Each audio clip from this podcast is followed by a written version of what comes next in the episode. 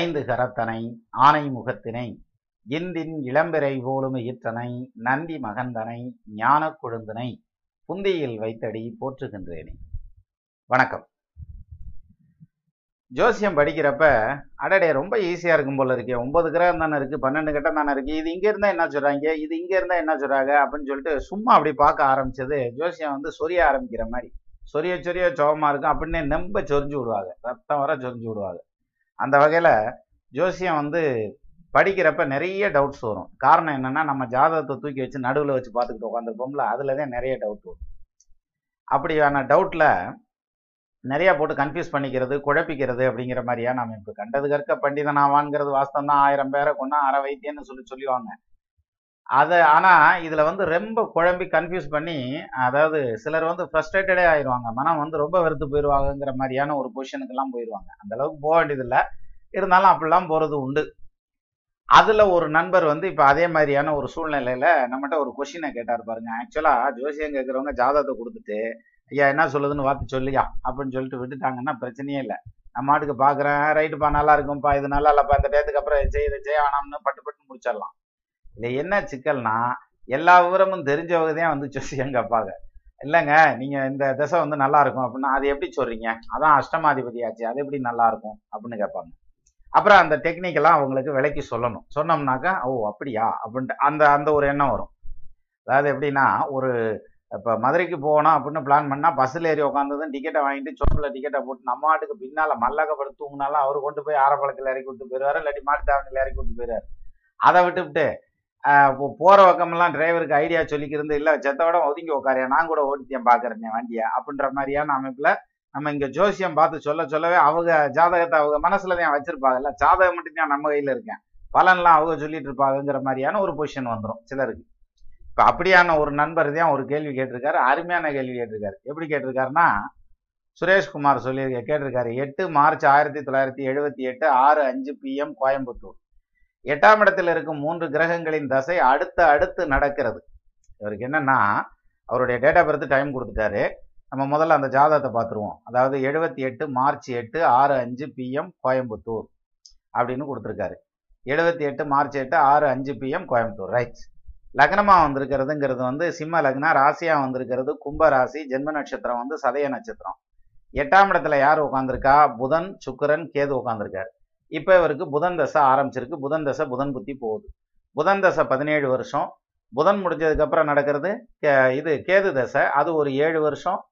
அதுக்கப்புறம் நடக்கிறது சுக்கிர தசை, ஒரு 20 வருஷம். இந்த 3 திசைகளுமே 8ஆம் இடத்துல நின்று தசை நடத்துது. அப்போ முதல்ல 17, அதுக்கப்புறம் இங்கிட்ட ஒரு 7 வருஷம், 24, அப்புறம் 34, 44 வருஷத்துக்கு மொத்தம் 44 வருடம். அவர் வயசை சொல்லலை, மொத்தம் 44 வருஷத்துக்கு 8ஆம் இடத்துல இருக்கக்கூடிய கிரகங்களுடைய தசை நடக்குது. இப்போ இதில் இவருக்கு என்னென்ன பயம் வந்திருக்கும்னா, லக்னத்துக்கு 2ஆம் பாவாதிபதி புதன் போய் 8ல் நீசமாயி நிற்கிறார். சரி, அவர் கூட பரிவர்த்தனையில் சரின்னு வச்சுக்கிட்டா கூட கேதுல பொழைப்போம்ன்ற அப்படின்ற மாதிரி டவுட் வந்துடும். ஏன்னா ஆயுள் ஸ்தானத்தில் கேது போய் உட்காந்துருக்காரு இல்லையா, அதனால குழப்பம் வந்துடும், கேதுல பொழைப்போம்ன்ற அப்படின்ற மாதிரி டவுட் வந்துடும். அடுத்தபடியா சுக்கிரதசை அப்படியே வந்தாலும் அடுத்தும் சுக்கிரதசை தாயா, அது மாரகாதிபதி இல்லை, 3ஆம் இடத்துல லக்னத்துக்கு ஸ்திர லக்னத்துக்கு 3ஆம் இடம் மாரகஸ்தானம் இல்லையா, அவர் போய் உச்சமான நிலையில நிற்கிறனால சொர்க்கத்துக்கே கூட்டு போயிருமோ அப்படின்ற மாதிரியான டவுட் எல்லாம் இருக்கும். கரெக்டான டவுட்டு தான். இதை விட இது என்ன மேட்ரு, இன்னொரு மேட்ரு இருக்கு. இன்னும் பிரமாதமா ஒன்று எழுதியிருந்தார் பாருங்க. எப்படி எழுதியிருக்காருன்னா, இதன் பலன்கள் எப்படி இருக்கும், அதாவது 3 கிரகம் 8ல் நிற்கிறனால எப்படி இருக்கும். அடுத்தது பரிவர்த்தனையான நீசபங்கம் பெற்ற புதன் கிரகம் ஆட்சி பெற்ற பலனை தருமா இல்லை நீச்சபங்கமான பலனை தருமா அப்படின்னு ஒரு கேள்வி கேட்டிருக்காரு. இந்த புதன் தசாநாதன் இப்ப நடக்கிற தசை அவருக்கு பரிவர்த்தனை ஆகி ஆட்சி பெற்ற பலனை தருமா நீச்சபங்க ராஜயோக பலனை தருமா அப்படின்னு ஒரு கேள்வி. அதை விட இன்னொன்று கொடுத்துருக்காரு பாருங்க. மொத்தம் 4 கிரகங்கள் பரிவர்த்தனை ஆகி உள்ளன அப்படின்னு கொடுத்துருந்தாரு. 3 பரிவர்த்தனை தான் இந்திரா காந்திக்கே இருக்கு, இவருக்கு 4 பரிவர்த்தனைன்னு கொடுத்தது நம்ம அடிச்சது. என்னடா அது 4 பரிவர்த்தனை கொடுத்துருக்காரு, நம்மளும் பார்த்தது இல்லையா அந்த ஜாதகத்தை, பார்ப்போமே 4 பரிவர்த்தனை உள்ள ஜாதகம் எப்படியா இருக்குன்னு பார்க்கலாம்ட்டு எடுத்து வச்சா அதில் கடைசி கேள்வி வருங்க, ஆயுள் பலம் எப்படி இருக்குன்றதே அவரோட மெயினான கொஸ்டின். இருந்தாலும் இந்த 4 கிரகம் பரிவர்த்தனை என்னங்கிறத பார்ப்போமா, அது ரொம்ப விசேஷமான அமைப்பு. ஆக்சுவலாக பரிவர்த்தனை அப்படின்னாலே ஒரு கிரகம் இன்னொரு கிரகத்தினுடைய வீட்டில் உட்காந்துருக்கிறதுங்கிறது தான் பரிவர்த்தனை. அந்த ரெண்டு மாறி உட்காந்துருக்குது. அப்போ ரெண்டு கிரகம் சேர்ந்தா தான் பரிவர்த்தனை வரும். ரெண்டு கிரகம் சேர்ந்து பரிவர்த்தனை ஆகி உட்காந்துருக்கிறது ஒரு பரிவர்த்தனை. அப்படியே ரெண்டு பரிவர்த்தனை இருக்குது ஒரு ஜாதகத்தில். அதாவது புதன் வீட்டில் குரு, குரு வீட்டில் புதன், சனி வீட்டில் சூரியன், சூரியன் வீட்டில் சனி. நான் இந்த ரெண்டு பரிவர்த்தனையை பார்த்துட்டு ஒருவேளை நம்ம தான் பார்க்க தெரியாமல் பார்க்குறோமோ அப்படின்ற மாதிரி குழப்பத்திலேயே தான் பார்த்துக்கிருந்தேன். அப்புறம் இருந்தது சார் வந்து 4 கிரகம் சம்மந்தப்படுறத 4 பரிவர்த்தனைன்ட்டார். அப்படி இல்லை சார், 4 கிரகங்கள் இதில் ஆட்சி பலம் பெறுது. ஒன்னாச்சா இந்த ரெண்டு பரிவர்த்தனையில் ஒரு பரிவர்த்தனை இருந்தாலே 2 கிரகம் அதில் சம்மந்தப்படும். 2 கிரகம் பரிவர்த்தனையில் நினைச்சுன்னா 2 கிரகம் ஆட்சி ஆகும். அப்போ ஒரு பரிவர்த்தனைக்கு 2 கிரகம் ஆட்சி ஆகும், 2 பரிவர்த்தனைக்கு 4 கிரகம் ஆட்சி. உங்களுக்கு யாரெல்லாம் ஆட்சி? புதன் ஆட்சி, குரு ஆட்சி, சனி ஆட்சி, சூரியன் ஆட்சி, 4 கிரகம் ஆட்சி. சரி, இப்போ அடுத்ததுக்கு வருவோம். அதாவது எப்படின்னா, அவர் கேட்டிருந்த கேள்வி வந்து 8ஆம் இடத்துல வந்து ஒரு 40 வருஷத்துக்கு மேலே தசை நடத்த போகுது. இந்த 8ஆம் இடம் என்னதே ஆகும், ஆயுசு என்னதே ஆகும். ஏன்னா கடைசி வார்த்தை தானே எழுதியிருந்தாரு, ஆயுள் பலம் எப்படி இருக்கு அப்படின்னு. முதல் பாயிண்ட் சார், லக்னாதிபதி யாரு? சூரியன், பரிவர்த்தனை யோகத்தில் ஆட்சி ஆகிறார். 8ஆம் பாவாதிபதி யாரு? குரு, பரிவர்த்தனை யோகத்தில் ஆட்சி ஆகிறார். அப்போ 8ஆம் இடத்ததிபதி ஆட்சி, லக்னாதிபதி ஆட்சி. வளம்பெரும் லக்னாதி வன்மையாய் ஆட்சி உச்சம் கலங்கரும் பொன்னன் புத்தி கருத்துடன் இருகன் நோக்கில் அளம்பெரும் அஷ்டமாதி அசைவிலாத ஆட்சி பெற்றால் இலங்கிய முனியகழாய் இவனுக்கு ஆயுள் 100. சரியா?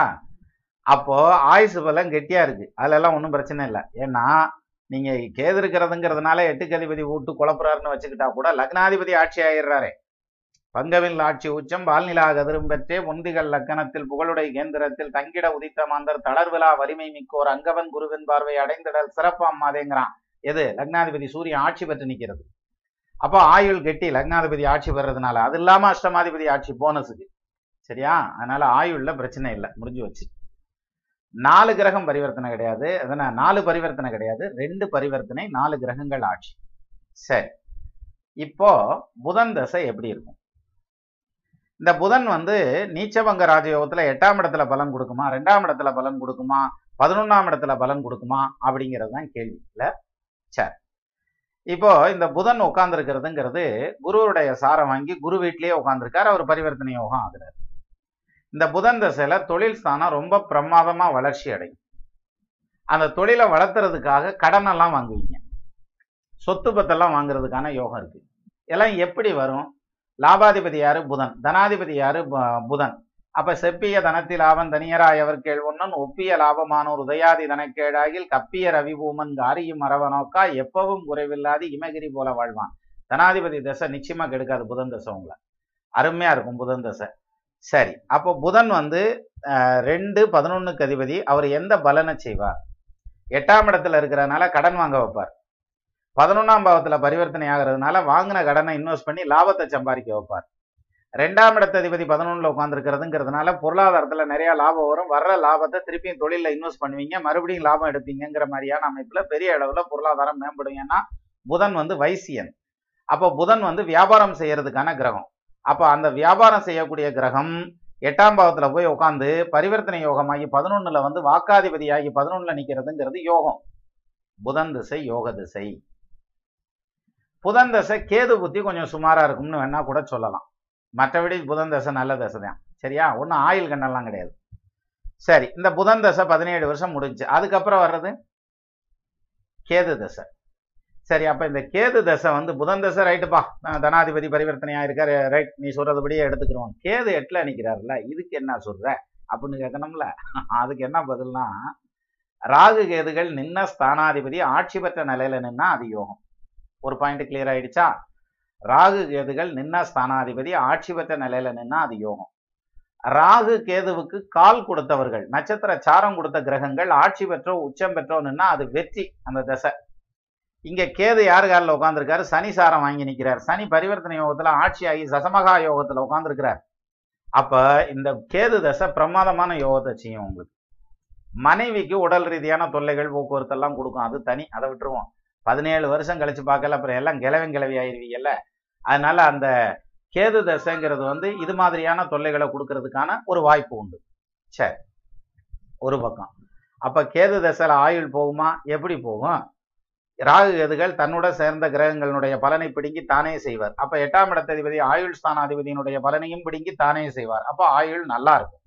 இன்னும் சொல்லணும்னா பொருளாதாரத்தில் வளர்ச்சி இருக்கும். ஏன்னா குருவோட சேர்றார், ஆட்சி பெற்றவனோட சேர்றார், ஆட்சி பெற்றவனுடைய காலில் உட்காந்துருக்கிறார். அதுக்கு மேலே என்ன செய்யணும்? ஸோ சீக்ரெட் ஆஃப் ராகு எதுன்னு வீடியோ போட்டிருக்கோம் இல்லைங்களா, நம்ம சேனல்லே இருக்கும், எடுத்து பாருங்க, அதில் இருக்கும் இதெல்லாம் இந்த டீட்டெயில். உங்கள் ஜாதகம் மாதிரி ஒன்று எடுத்துக்காட்டுங்க காமிச்சிருந்துருப்பேன்.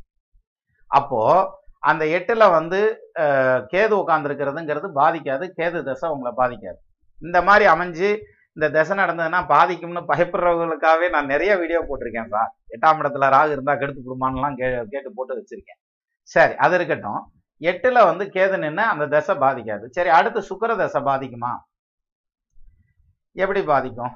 8ஆம் இடத்துல ஒரு கிரகம் ஆட்சி பெற்று உச்சம் பெற்றுன்னா அதுக்கு மறைவே கிடையாது இல்லையா? இங்கே சுக்கிரன் உச்சம், அந்த இடத்துல குரு வேற ஆட்சி ஆகிறாரு பரிவர்த்தனை. அப்போ சுத்தமாகவே மறைவில்லை. ஆனால் சுக்கிர தசைன்னா ஃபர்ஸ்ட் பார்ட் வேணா நல்லா இருக்கும், செகண்ட் பார்ட்டுன்னு வரையில கொஞ்சம் தொல்லை பண்ணும். ஏன்னா அவர் மாரகாதிபதியும் ஆகிறார் இல்லையா? அதனால சுக்கிர தசையினுடைய செகண்ட் பார்ட் வரையில தொல்லை பண்றதுக்கான வாய்ப்பு உண்டு. பார்த்தா வயசு அதுக்கேற்ற மாதிரியே நிற்கும்.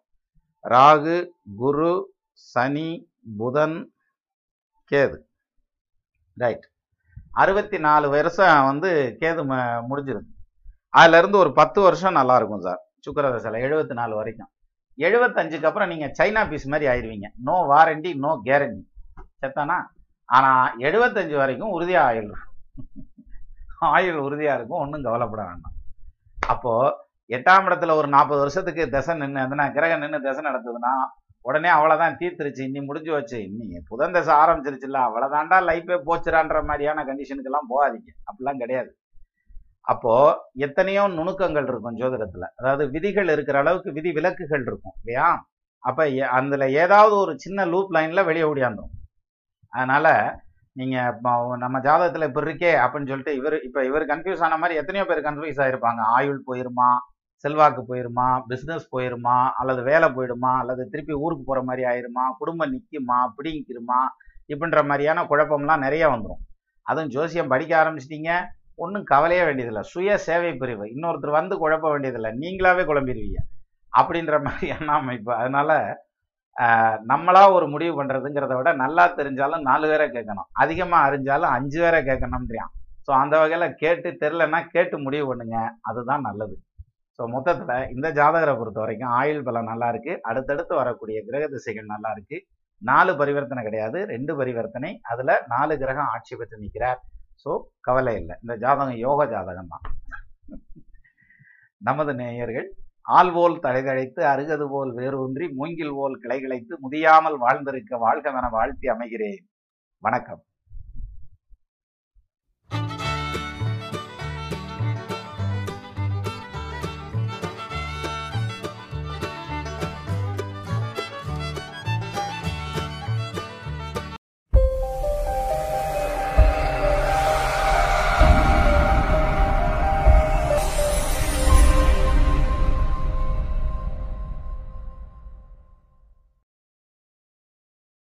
அதாவது மிருகங்கள் ஜனனமாகக்கூடியது, நாற்கால் ஜீவராசிகள் ஜனனமாகக்கூடியது, ரெப்டைல்ஸ் எப்போ ஜனனமாகும், அதே மாதிரி மேமல்ஸ் எப்போ ஜனனமாகும் அப்படிங்கிறதுக்கு தனித்தனியாக 2ஆம் இடம் எப்படி இருக்குது. ஏன்னா கல்வி அப்படிங்கிறது தனம், குடும்பம், கல்வி, நேத்திரம் அப்படின்னு சொல்லலை. லக்னத்துக்கு 2ஆம் இடம் எப்படி இருக்குது, அடுத்து வித்தை ஸ்தானம் அப்படிங்கிறதுனால 4ஆம் இடம் எப்படி இருக்குது, அப்புறம் பட்ட படிப்பெல்லாம் போவாரா அல்லது ஆராய்ச்சி படிப்பெல்லாம் போவாரா 5ஆம் இடம் எப்படி இருக்குது. இப்படி ஒன்றொன்னா பார்த்துக்கிட்டே போனால் தான் நம்ம அந்த ஜாதகத்தினுடைய கல்வி அப்படிங்கிறது எந்த அளவுக்கு உயரப்போகும் அப்படிங்கிறது தெரியும். இப்போது ஒரு சிலருக்கு பார்த்தீங்கன்னா 2ஆம் இடத்துல பாவகிரகங்கள் இருக்கும். அப்போது ஆரம்ப கல்வியில் பிரச்சனையாச்சுங்க, அப்புறம் சரியாக போச்சுங்க அப்படின்னு சொல்கிறதுக்கு 4ஆம் இடம் தெளிவாக இருக்கணும், 5ஆம் இடம் தெளிவாக இருக்கணும். தெரிஞ்சுன்னா அப்படி சொல்லலாம் இல்லையா? அப்போது ஒருத்தர் பட்டம் வாங்குறதுங்கிறது 5ஆம் இடத்துலேருந்து எடுத்துக்கலாம். வித்தையில் உருப்படியாக கற்றுக்கிட்டு அவர் படித்து பாஸ் பண்ணுவாரா? ஏன்னா இப்போ பிஹெச்டி பண்ணுறவங்கலாம் பார்த்தீங்கன்னா நிறைய பேர் ஆராய்ச்சி உண்மையாக பண்ணி ரொம்ப சிரமப்பட்டு ஃபீல்டுக்கெல்லாம் அலைஞ்சு அந்த தீசிஸ்லாம் எழுதி அந்த கைடை பிடிச்சி தொங்குன்னு தொங்கி இங்கே ஒரு வழியாக சரி பண்ணி அப்படி பிஹெச்டி வாங்குறவங்களும் உண்டு. சிலர் சிம்பிளாக அப்படியே அப்படி மேக்கப் மட்டும் போட்டு ஏற்கனவே இருக்கிற ஏதாவது ஒன்று எடுத்து அப்படியே ரெடி பண்ணி பட்டி டிங்கரிங் பார்த்து அப்படியே பிஹெச்டிக்கு ட்ரை பண்ணுறவங்களும் உண்டு. ஆக இந்த மாதிரி அவங்க உருப்படியாக வர்றாங்களா இல்லை வந்து ஏதாவது அப்படியே சரி பண்ணி வர்றாங்களாங்கிறதெல்லாம் வந்து அந்த 4ஆம் இடத்துல இருந்து தெரியும். 5ஆம் இடம்ங்கிறது அவங்க வாங்குகிற பட்டம், எத்தனை பட்டம் வாங்குவாங்க, எப்படி வாங்குவாங்க அப்படின்ற மாதிரி அந்த பட்டப்படிப்பை பற்றி சொல்கிறது. இப்போது ஒரு ஜாதகத்தில் இந்த 2ஆம் இடம்னு சொல்லக்கூடிய கல்வி ஸ்தானம், 4ஆம் இடம்னு சொல்லக்கூடிய வித்தை ஸ்தானம், 5ஆம் இடம்னு சொல்லக்கூடிய பட்டப்படிப்பை கொடுக்கக்கூடிய பூர்வ புண்ணிய ஸ்தானம் இதெல்லாம் அடி வாங்கியிருக்குன்னு வச்சுக்கிடுவோம். அங்கே பாவர் உட்காந்துருக்கார், வக்ரமாக இருக்கார், அதை பண்ணியிருக்கார், இதை பண்ணியிருக்காரு, எதையோ பண்ணியிருக்கார், மொத்தத்தில் இந்த இடம்லாம் அடி வாங்குது. அப்போ ஒரு ஜாதகன் வந்து சரியாக படிக்க மாட்டானாப்பா, இவன் கை நாட்டு மாதிரி தேப்பா இருப்பான், சின்ன ஒரு ஒரு ஸ்கூல் அளவுக்கு படிப்பேன், படிச்சுட்டு என்னமா அது ஒரு ஷாப்புக்கு இருஷாப்புக்கு அனுப்பிச்சு விடுங்களா, அங்கேயே வந்து அப்படியே செட் ஆகிக்கிறேன்ற மாதிரியான அமைப்பில் நம்ம சொன்னோம்னா ஆமாங்க முடிச்சுட்டு அவர் வந்து அமெரிக்காவில் இருக்காருங்கிறவாங்க. அப்போ அந்த இந்த கான்ட்ராவர்சி எதுக்கு வருது அப்படிங்கிறத நம்ம வந்து பல விதங்களில் நம்ம ஆராய்ச்சி பண்ணி பார்த்துக்கிட்டே இருப்போம். இல்லையே 2ல் பாவகிரகம் இருந்தால் படிப்போறாருன்னு சொன்னாங்களே, 5ல் பாவகிரகம் இருந்தால் படிப்போறாருன்னு சொன்னாங்களே, இப்படிங்கிற மாதிரியான ஒரு தீசிஸ் நம்மகிட்ட வச்சுக்கிட்டு நம்ம ஒரு ஃப்ரேம் பண்ணி வச்சுக்கிட்டு அதுக்கு தகுந்த மாதிரி அந்த ஜாதகத்தை அந்த ஃப்ரேமுக்குள்ளே உள்ளே கொண்டு போக ட்ரை பண்ணுவோம், அது போகாது. இப்போ நம்ம ஒரு ஜாதகத்தை அதுக்கு எடுத்துக்காட்டாக வச்சுக்கிடுவோம். அந்த எடுத்துக்காட்டு ஜாதகத்தில் 1985 ஜூலை மாதம் 4ஆம் தேதி 12:22 PM பகல் நேரத்தில் பிறந்தது. இப்படி பிறந்த இந்த ஜாதகத்துக்கு வந்து பார்த்தீங்கன்னா லக்னமாக வந்திருக்கிறதுங்கிறது வந்து கன்னியா லக்னம், மகர ராசி, சிரவண நட்சத்திரம், திருவோண நட்சத்திரம். சரி, இப்போது லக்னத்துக்கு 2ஆம் இடத்துல யார் இருக்கா? சனி, கேது. இது ரெண்டுமே பாவகிரகம் தானே. சரி, அடுத்து 5ஆம் இடத்துல யார் இருக்கா? சந்திரன், சுக்கிரன். சரி, இந்த சந்திரன் வந்து தேய்விரை சந்திரன், அதை நினைவில் வச்சுக்கோங்க. சுக்கிரன் வந்து நீச சுக்கிரன், அவரும் வக்ரமாக இருக்காரு.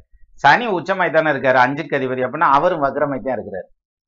சரி, இப்போ 5க்கு அதிபதி சனி வக்ரம், அதே மாதிரி 5ஆம் இடத்துல வக்ரம் பெற்ற குரு பாதகாதிபதி கூட சந்திரன், அது இல்லாமல் 2ஆம் இடத்துல கல்வியை கொடுக்கக்கூடிய இடத்துல சனி வக்ரம் கூட கேது, உச்சம் பெற்று வக்ரம் சனி கூட கேது. 4ஆம் இடத்துல யார் இருக்கார்? வித்தை ஸ்தானாதிபதி நீசமாயிட்டார், பாவகிரகத்தோட சேர்ந்துட்டார். யாரு? சந்திரன் வந்து தேய்பிரை சந்திரன் தானே, அங்கே சேர்ந்துட்டார்.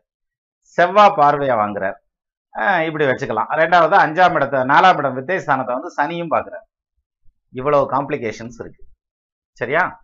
இப்போ இந்த ஜாதகர் வந்து என்ன படிப்பு படிச்சிருப்பார் அப்படின்னு கேட்டால், அல்லது என்ன படிப்பார் அப்படின்னு இது இப்போ பிறந்த ஜாதகம்னு வச்சுக்கிடுவோமே, அவர் ஏதோ ஒரு வருஷத்தில் பிறந்திருக்கிறார், வளர்ந்துருக்கிறார், எல்லாம் இருக்குது சொல்கிறேன் நான். அப்போ இது வந்து இந்த ஜாதகத்துக்கு என்ன படிப்பார் அப்படின்னு கேட்டால் என்ன சொல்லுவேன்? பார்த்து ஒரு அளவாக படிக்க வைப்பான், அப்படித்தான் ஒரு கம்மியாத்தையும் படிப்பார், ஒரு லெவலாத்தையும் படிப்பார், நம்ப படிக்க மாட்டாரியா, ரொம்ப சேட்டாரனா வருவான் யா அப்படின்ற மாதிரியான பாயிண்டில் தான் நம்ம சொல்கிற மாதிரி இருக்கும். என்ன காரணம்? ஆரம்ப கல்வியை கொடுக்கக்கூடிய இடம் பிடுங்கிட்டு நிற்கிது. அதே மாதிரி வித்தை ஸ்தானத்தில் சனி பார்த்துக்கிட்டு உட்காந்துருக்காரு. 5ஆம் இடத்துல 5ஆம் இடம் வந்து அதுலேயும் குப்புறக்கத்தான் விழுந்து கிடக்கு. அப்போ இத்தனையும் வந்து பாதிக்கப்பட்டு நிற்கிறதுனால இந்த ஜாதகருக்கு வந்து படிப்பு அப்படிங்கிறது ஒரு லிமிட்டடாக போயிடும் அப்படிங்கிற மாதிரியான செட்டப்பில் சொன்னோம்னா அது சரியாக வரும் இல்லையா? ஆனால் இந்த ஜாதகர் படிச்சுட்டு நான் முதல்ல சொன்ன மாதிரி அமெரிக்காவில் இருக்கார், அதுவும் 2-3 படிப்பு படிச்சிருக்கிறார், பெரிய பெரிய படிப்பெல்லாம் வேற படிச்சிருக்கிறார். அப்போ இப்பேற்பட்ட படிப்புகள் இதெல்லாம் வந்து செட் ஆகிறது அப்படிங்கிறது வந்து எப்படி இது நடந்தது இந்த ஜாதகருக்கு? அப்போ படிக்க மாட்டார் அப்படின்னாக்க, இத்தனை பாவகிரகம் இருந்தால் அவர் படிக்கிறாருன்னா அப்போ நம்ம படித்த ஃபார்முலா தப்பா, இல்லை ஜாதகத்தை தப்பாக கணிச்சுட்டாங்களா, இல்லை எங்கே மிஸ்டேக் ஆச்சு, எதனால இந்த கான்ட்ராவர்சி வருது? ஏன்னா ஜோதிடத்தில் எக்கச்சக்கமான விதிகள் இருக்குது, அந்த விதிகளுக்கு ஈக்குவலாக விதிவிலக்குகளும் இருக்குது. அப்போ விதியும் பழகிக்கணும், விதிவிலக்கையும் பழகிக்கணும் அப்படின்ற மாதிரியா நம்ம இப்போ எப்படி காரு வண்டியெல்லாம் ஓட்டையில் ஸ்டேரிங்கை வந்து இந்த பஸ் ஓட்டுறப்ப டிரைவரை பார்த்தோம்னா சும்மா வேதம் பிடிச்சி உட்காந்துருக்கிற மாதிரியே இருக்கும், அவர் வாட்டுக்கு அந்த வாட்டியாக பிடிச்சிட்டு உட்காந்துருப்பாரு, இல்லாட்டி ஒரே ஒரு கையில் அப்படி பிடிச்சிட்டு ஸ்டைலாக உட்காந்துருப்பாங்க. அவங்க பெருசாக ஒன்றும் நகர்த்துற மாதிரி தெரியாது, அப்படின்னுக்கிட்டு இருப்பாங்க, லேசாக தான் அப்படி இது பண்ணுற மாதிரி இருக்கும். வண்டி நிறைய திரும்பும், அங்கிட்டு போவோம் இங்கிட்டு போவோம், அப்படி கட்டெல்லாம் அடிக்கும். அப்படி பார்த்தோம்னா என்ன அது சளித்தல்னு வராங்க, அப்படி மனசில் நினைக்க போகும் போல இருக்கியா வண்டி அப்படின்ற மாதிரியான நினைப்பு இருக்கும். ஆனால் அதை பிடிக்கிறவங்களுக்கு தான் அந்த பேலன்சிங் எங்கே இருக்குது, அதை எவ்வளோ திருப்பினா எவ்வளோ திரும்பும் அப்படிங்கிற அந்த ரூட்டெல்லாம் தெரியும், அதுதான் டிரைவிங் எல்லாம் பழகுறாங்க. சரி, இப்போ இந்த இத்தனை வந்து பாவகிரகங்கள் இருந்தால் அந்த விதிவிலக்குகள் எப்படி பேசுது அப்படின்னு பார்க்கல, முதல் பாயிண்ட் எங்கே வரணும்? சந்திர தசையில் ஒரு பிறந்திருக்காரு 8 வருஷம். அடுத்தது செவ்வாய் தசை ஒரு 7 வருஷம் நடந்திருக்கு. 7 × 7 = 14, 15 வருஷம் 9 மாதம் வந்துருச்சா? 15 வருஷம் 9 மாதம்னா 16 வருஷம்னே வச்சுக்கிடுவோம். 16 வயசுக்கு அப்புறம் ராகு தசை ஆரம்பிக்குது. இப்போ இந்த ராகு எங்கே இருக்காரு? இது நடுவில் இன்னொரு பிரச்சனை வேற, ராகு எங்கே இருக்காரு? 8ஆம் இடத்துல இருக்காரு. சரி, அப்போ இந்த ராகு வந்து என்ன செஞ்சிருப்பார் இந்த ஜாதகத்தை அப்படின்னா, அதே அவர் படிச்சுக்கிட்டே அமெரிக்கா போயிட்டாருட்டோம்ல, அப்போ நல்லா நிறைய டைம் படிச்சிருக்காருல்ல, அப்போ அந்த டைமில் படிச்சுக்கிட்டே இருந்திருப்பார் அப்படின்ற மாதிரி சிம்பிளாக சொல்லிடலாம். பட் எப்படி எட்டாம் இட ராகு படிக்க விட்டுச்சு அப்படி ஒரு பாயிண்ட் இருக்குல்ல, அதுக்கு பலன் என்ன சொல்கிறான், ராகு நின்ன ஸ்தானாதிபதி ராகுவுக்கு மூணாம் இடத்துல நின்னாலும் ராகு பார்வையை வாங்கிட்டார். ராகு நின்ன ஸ்தானாதிபதி லக்னத்துக்கு கேந்திரத்தில் நிற்கிறார், தசம கேந்திரத்தில், அதனால தொழிற்கல்வி படிக்க வச்சிருக்கார். அதே மாதிரி ராகுவுக்கு கால் கொடுத்த சுக்கிரன் ஆட்சியாகி போயிடுறார், அதுவும் லக்னத்துக்கு திரிகோணத்தில் ஆட்சி, ராகுவுக்கு ரெண்டாம் இடத்துல ஆட்சி, போதுமே ராகு தசை அப்படி தூக்கி நிறுத்திடுச்சு டக்குன்னு. அப்போ ஏற்கனவே இவருக்கு 16 வருஷம் வந்து சந்திரதசையும் செவ்வாதசையும் ஓடி அடைஞ்சிருக்கு. அப்போ 16 வருஷம் சந்திரன் செவ்வாய் போனதுக்கப்புறம் வர்றதுங்கிறது வந்து ராகு தசை வருது, அது ஒரு 18 வருஷம் வருது. இது ரெண்டும் சேரையில் எவ்வளோ வயசு, 34 வருஷம் ஆகுது.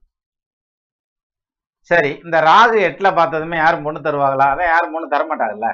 எட்டில் ராகு இருக்குது, மாங்கல்ய ஸ்தானத்தில் ராகு இருக்குது, ரெண்டு சம்சாரத்துக்காரன் ஐயா குடும்பஸ்தானம் வேற கேட்டு கிடக்கு அப்படின்ட்டு, ரெண்டாம் இடத்துல பாவகிரகம் இருக்குது, வேணாம்ட்டுருவாங்கல்ல. அதனால ராகு தசையில் கல்யாணம் நடக்கலை, ஆனால் நல்லா படிப்பு, நல்ல வேலை, வெளி ஊர் வேலை, அப்புறம் வெளிநாட்டு வேலை எல்லாத்தையும் கொடுத்தாரு. அப்போ இது எப்படி சாத்தியப்பட்டுச்சு, ஏன் கொடுத்தாரு அப்படின்னா ரொம்ப சிம்பிளான வழி பாருங்க. இப்போ நம்ம பேசுனதெல்லாம் கல்வியை பற்றி பேசல, என்ன பேசணும், கேது, சனி, குரு, சந்திரன் 4 பேர் இல்லையா. 2ஆம் இடத்துல சனி கேது இருக்காக, 5ஆம் இடத்துல சந்திரன் குரு இருக்காக, 4ஆம் இடத்த அதிபதி நீசம் பெற்று வக்ரம் பெற்று தேய்பிறை சந்திரனோட நிற்கிறார், 5ஆம் இடத்தை சனி பார்க்கிறார். இப்படி தான் பேசிக்கிட்டு இருந்தோம் இல்லையா. நடந்த தசை என்ன தசை நடந்திருக்கு, சந்திர தசையில் பிறந்தார், செவ்வாய் தசையில் வளர்ந்தார், ராகு தசையில் படித்து வேலைக்கு போயிட்டார். 3 திசையும் செட் ஆகிடுச்சா.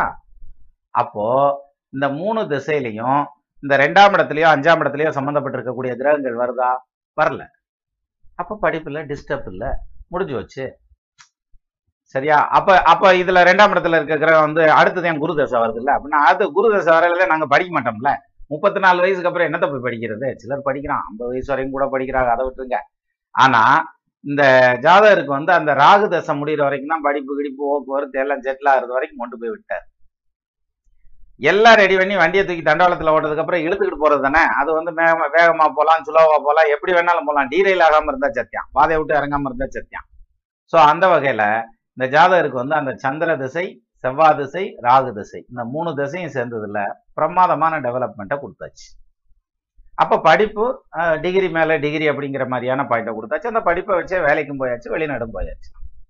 அப்போது 2ல் பாவகிரகம் இருக்குது, அதனால் இவன் படிக்க மாட்டான். 4ஆம் இடத்த அதிபதி கேட்டு போனார், அதனால் படிக்க மாட்டான்.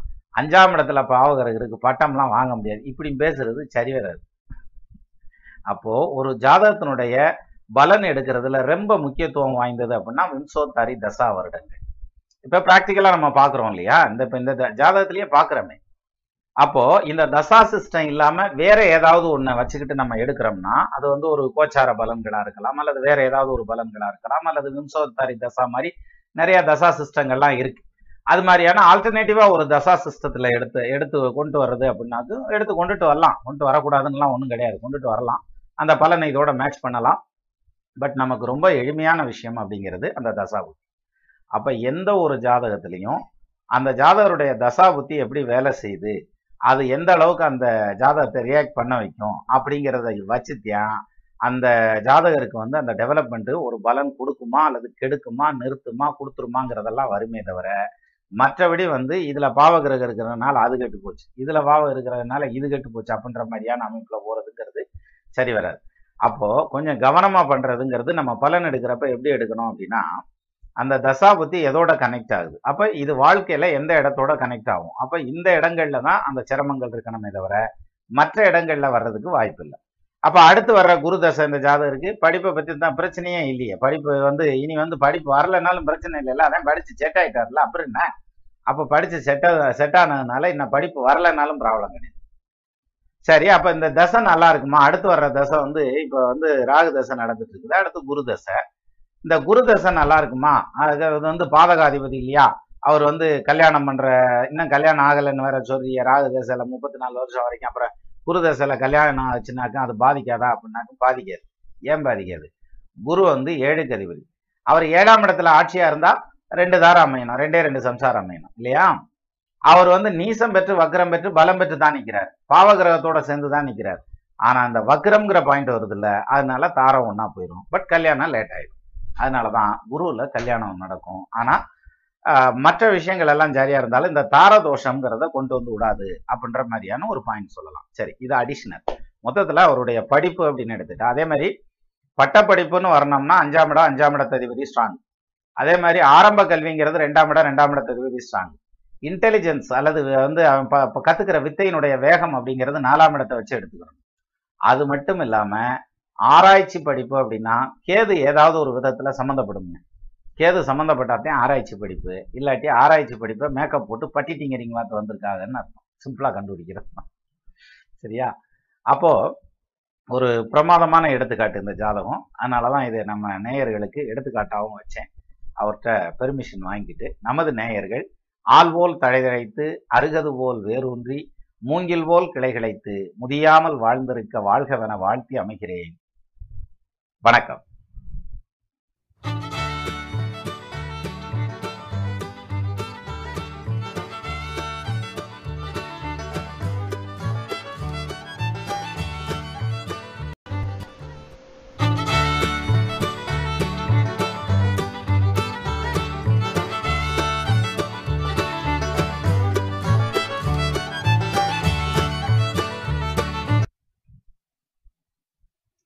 ஐந்து கரத்தனை ஆனை முகத்தினை எந்தின் இளம்பிறை போலும் ஈற்றனை நந்தி மகந்தனை ஞான கொழுந்தனை புந்தியில் வைத்தடி போற்றுகின்றேனே.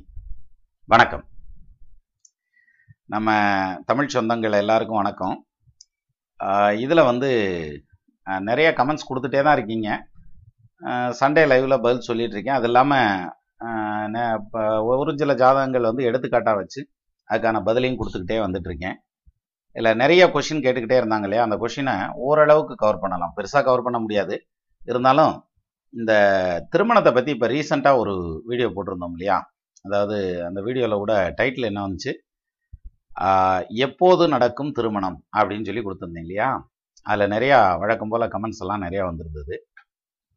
அந்த கமெண்ட்ஸில் வந்து பார்த்திங்கன்னா ஒரு நண்பர் கொடுத்துருந்தார், அதாவது அமுதா பழனிசாமி கொடுத்துருந்தாங்க. வணக்கம் சகோதரா, பெண்ணுக்கு கல்யாணம் முடியாமல் தவிக்கும் பெற்றோருக்கான நல்ல பதிவு. சகோதரி கிட்டி பேபியின் மன உளைச்சல் தீரும், நன்றி அப்படின்னு கொடுத்துருந்தீங்க. அதாவது ஒரு கல்யாண வயசில் பொண்ணு வீட்டில் இருந்து அல்லது பையன் வீட்டில் இருந்து அந்த கல்யாணம் லேட் ஆகிட்டே போச்சுன்னா பெற்றவங்களுக்கு வண்டியாக கவலை இருக்கும். அதனுடைய வெளிப்பாடு தான் இது. அதே மாதிரி எஸ்எஸ் அப்படின்னு ஒரு நண்பர் கொடுத்துருந்தார், always people are asking personal questions all videos in live chat and comments. You should on live chat only Sunday live video அப்படின்னு கொடுத்துருந்தேன். நீங்கள் இன்னும் கொஞ்சம் முன்னால் நம்ம சேனல்ல எல்லாம் போய் பாருங்கள். கமெண்ட்ஸ் ரிப்ளை அப்படின்னு சொல்லி மணிக்கணக்காக பேசியிருப்பேன். அதனால் அந்த இதில் அதனுடைய வெளிப்பாடு தான் அந்த மாதிரி கமெண்ட்ஸ் போட்டிருக்காங்க. அதே மாதிரி ஆனந்த் ஃப்ராங்க் அப்படின்னு சொல்லி ஒரு நண்பர் கொடுத்துருந்தார், சார் யார் I have a question sir, if Rahu is close to Guru power will be 0 sir, Rahu will take all the power of Guru and Guru will be dark sir, that means Rahu will do good things in is தசா and Guru will do bad things in Guru தசா as Guru is very close to Rahu. Is this is true? Please clarify. Waiting for your reply sir. அதாவது அவருடைய கேள்வி, குருவும் ராகுவும் பக்கத்தில் இருக்கு, ரொம்ப நெருக்கமாக இருக்கு.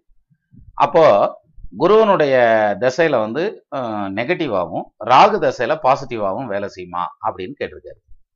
அப்படி இல்லை, இந்த குருவையும் ராகுவையும் ஒரு மிக்சியில் போட்டு கர்ன்னு சுற்றினோம்னா எல்லாம் சேர்ந்து என்ன பலன் கொடுக்கணுமோ அந்த பலனை தான் ரெண்டு தசைக்கும் பகிர்ந்து கொடுக்கும். அதை விட்டுட்டு இது குரு தசையில் நெகட்டிவாகவும், அதாவது ராகு தசை நெகட்டிவாகவும் குரு தசை பாசிட்டிவாகவும் இருக்கணும்னு சொல்லுவோம். இது ரெண்டும் சேர்ந்துருந்துச்சுன்னா அப்படியே மாறி நடக்குமாங்கிறதான் உங்கள் கேள்வி. அப்படிலாம் கிடையாது. அந்த ராகு குரு வந்து ஆட்சி பெற்றவனாக இருந்திருந்தால் அதனுடைய யோகம் வலுவாக வந்துடும். அதே மாதிரி குருவை இருட்டாக்கிறோம் அப்படிங்கிறதெல்லாம் கிடையாது. ஜெயன் பிளானட்டுங்க, சூரியனுக்கு அடுத்தபடியாக மிகப்பெரிய கோள் அப்படிங்கிறது குரு தான் இதில், சூரிய குடும்பத்திலேயே. அதனால் குருவெல்லாம் மறைக்க முடியாது. இந்த ராகு கேது இந்த ரெண்டு கிரகத்தினோட குரு சேர்றப்ப அந்த குரு பவர்ஃபுல்லாக இருந்தால் அந்த ரெண்டு திசையுமே யோக திசையாக இருக்கும். அதான் இதில் குறிப்பாக சொல்ல வேண்டியது. மிக்க நன்றி சார். அதே மாதிரி ராஜேஸ்வரி சந்திரன் ஒரு கொஷின் கேட்டிருந்தாங்க. அதாவது என்ன கேட்டிருந்தாங்கன்னா, வணக்கம் சார், இந்த கேள்வியை நானும் கேட்டுக்கொண்டே இருக்கிறேன். பிறந்த நாள் 20/11/94 காலை 7:15 நாகர்கோவில். என் மருமகள் திருமணம் எப்பொழுது நடக்கும்? மன வாழ்க்கை எப்படி இருக்கும்? பதில் தாருங்கள். ப்ளீஸ். லக்னாதிபதி செவ்வாய் நீசம், அதனால் செவ்வாய் தோஷம் என்று சில ஜோதிடர்கள் சொல்வதால் வரும் வரன்கள் எல்லாம் தட்டி போகிறது. அவள் அப்பா 1.5 வருடத்திற்கு முன் தவறிவிட்டார், எனவே பதில் அளியுங்கள் ப்ளீஸ் அப்படின்னு கொடுத்துருந்தீங்க. பதில் சொல்லிடுவோம். இதில் இந்த கொஷினுக்கான பதில் அப்படின்னு எடுத்துகிட்டா, அந்த ஜாதகத்தை ஏற்கனவே எடுத்து வச்சேன். இதுதான் நீங்கள் கொடுத்துருக்க அந்த ஜாதகம்.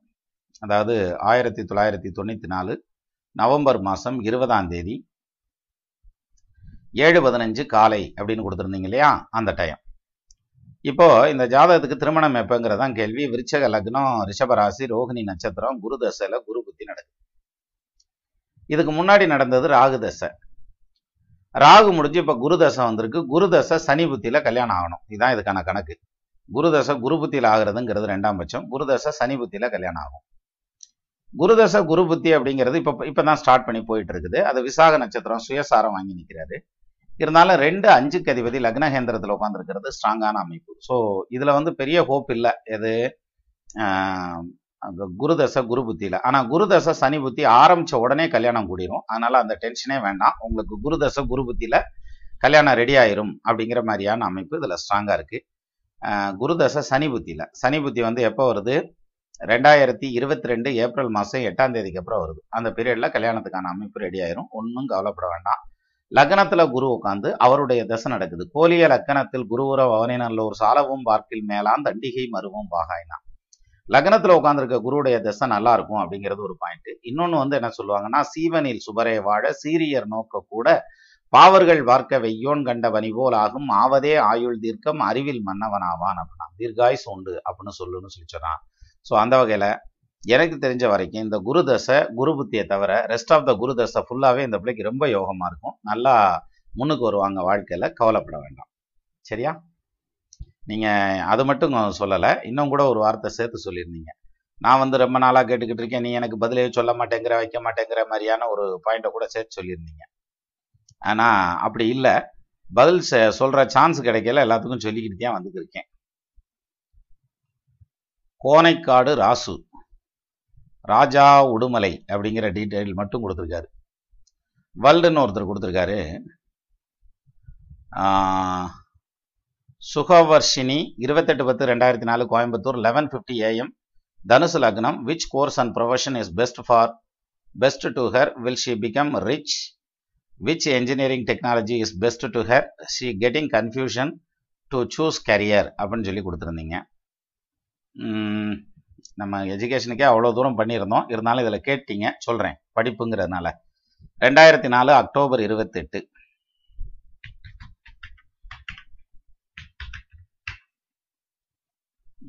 11:50 AM தனுசு லக்னா கோயம்புத்தூர்னு கொடுத்துருந்தீங்களா? எஸ். என்ஜினியரிங்கில் எதை செலக்ட் பண்ணுறதுன்னு தெரியல இல்லையா, அந்த கன்ஃபியூஷன் இருக்குது. கூட ஒரு வார்த்தை எழுதியிருந்தீங்க பாருங்க, பணக்காரியா பிழைப்பாளா என் பிள்ளை அப்படின்ற மாதிரியான ஒரு கேள்வி. அருமையான கேள்வி.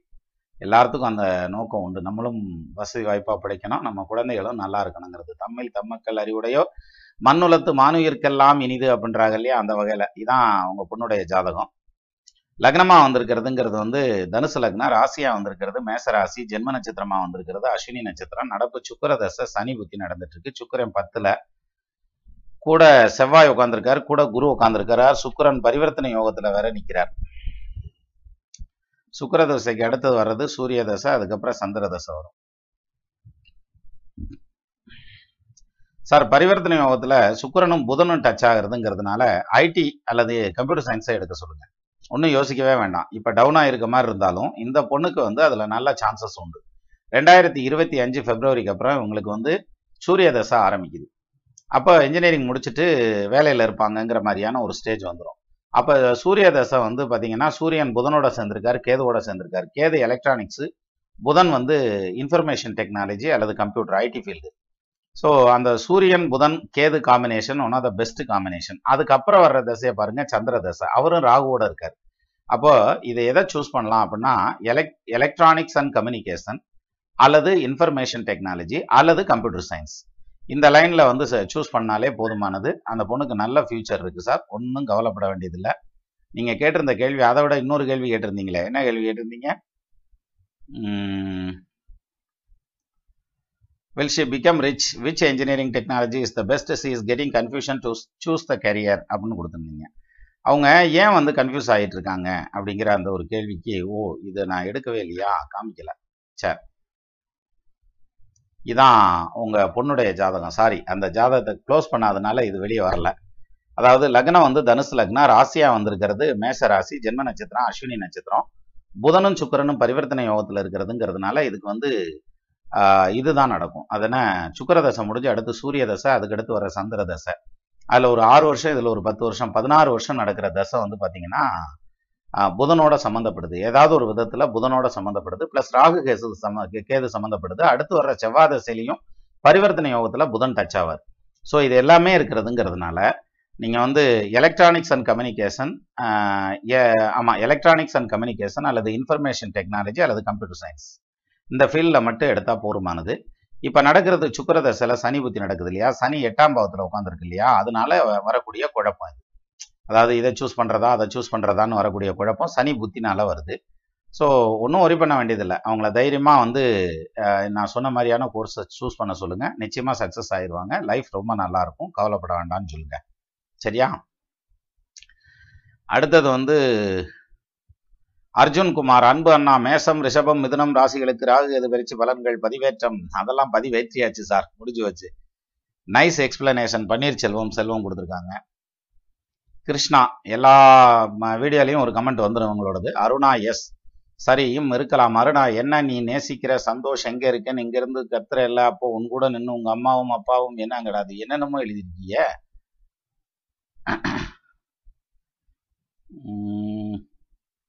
இப்போ பிறந்த குழந்தைகள் பலருக்கும் காலதாமத திருமணம் ஏன், அதற்கும் பதில் உண்டா அண்ணா? காந்தி காலத்தில் பால்ய விவாகம், அதன் பின் 17 வயதில், அதன் பின் 21, இப்போதெல்லாம் 41 ஆனாலும் கல்யாணம் இல்லை என்ற கதை ஏன்? அப்போ இன்னும் வருங்காலத்தில் திருமணம் என்பது எவ்வாறு இருக்கும்? அதாவது ரொம்ப அநியாயத்துக்கு பால்ய விவாகம் அப்படிங்கிறத வந்து ரொம்ப கஷ்டப்படுத்தி இந்தியாவில் நிறையா குடும்பங்கள் அதனால கஷ்டப்பட்டுச்சுன்னு சொல்லி ராஜாராம் மோகன் ராய் எல்லாம் ரொம்ப கஷ்டப்பட்டு அந்த பால்ய விவாகத்தையும் உடன்கட்டை ஏறுதல் சதி ஏறுதல்ங்கிறதெல்லாம் தடுத்தாங்க. அதுக்கப்புறம் வரையில படிக்க படிக்க படிக்க எல்லாம் மெச்சூரிட்டி ஆக ஆக என்ன பண்ணிட்டாங்கன்னாக்க, முதல்ல வந்து லைஃப்ல செட்டில் ஆகும் அப்புறம் கல்யாணம் பண்ணுவோம்னு வந்தாங்க. இப்போ வந்து என்ன ஆகுதுன்னா, லைஃப்ல செட்டில் ஆனால் பார்த்தாதா கல்யாணம் வேற பண்ணணுமா அப்படின்னு வெளிநாடுகள்ல எல்லாம் கல்யாணம்ன்றது போச்சு, எல்லாம் லிவிங் டுகெதர்லயே ஓடிட்டு இருக்குது. அதனால நம்ம ஊர்லயும் மெல்ல மெல்ல அந்த கலாச்சாரம் வந்துக்கிட்டு தான் இருக்குது.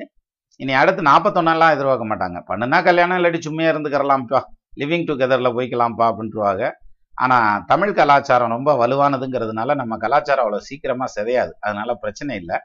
ஸோ லேட் ஆகும் இந்த கல்யாணம், லேட் ஆகிறதுங்கிறது வந்து படிக்கிறதுனால வரக்கூடிய லேட்டு தானே தவிர, கெரியரில் செட்டில் ஆகணும், படிக்கணும், சம்பாதிக்கணும், அதுக்கப்புறம் தான் கல்யாணம்னு வர்றதுனால தான் இந்த பிரச்சனை.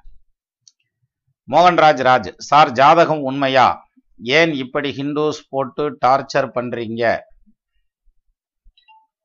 என்னமோ எழுதியிருக்கீங்க, ஆனால் நெகட்டிவாக எழுதியிருக்கீங்களே சார். எழுதியிருந்தாலும் பரவாயில்ல. மோகன்ராஜ் ராஜ், வயசு சின்ன வயசாக இருக்கீங்க, தமிழில் எழுதுங்க இல்லாட்டி இங்கிலீஷில் எழுதுங்க, அது தப்பான கமெண்ட்டாக இருந்தாலும் ஒன்றும் தப்பு இல்லை. சரியா? உன் வயசுக்கு இந்த கேள்வியை கேட்கலன்னா தப்பா தப்பு, ஜாதகம் உண்மையா பொய்யா அப்படின்னு உன் வயசுக்கு கேட்கலன்னா தான் தப்பு. அதனால் கேட்டதெல்லாம் சத்தியம், அனுபவம் பதில் சொல்லும் ராசா. அதே மாதிரி Anand Frank super as usual கொடுத்துருக்காங்க, சிவசுப்ரமணியம் கொடுத்துருக்காங்க, ஆர்கேஎன் ஏஜென்சி வெரி குட் சொல்லியிருக்காங்க. Right. Aishwarya R, sir my date of birth is 22nd September 1994. I have a doubt, when will I get marry? Will my marriage be arrange or love marriage or love come arrange marriage? Because from my childhood my mom tells like you will get love marriage only after consulting to astrologers. There she started to hate me. I don't have a good bond with my mom.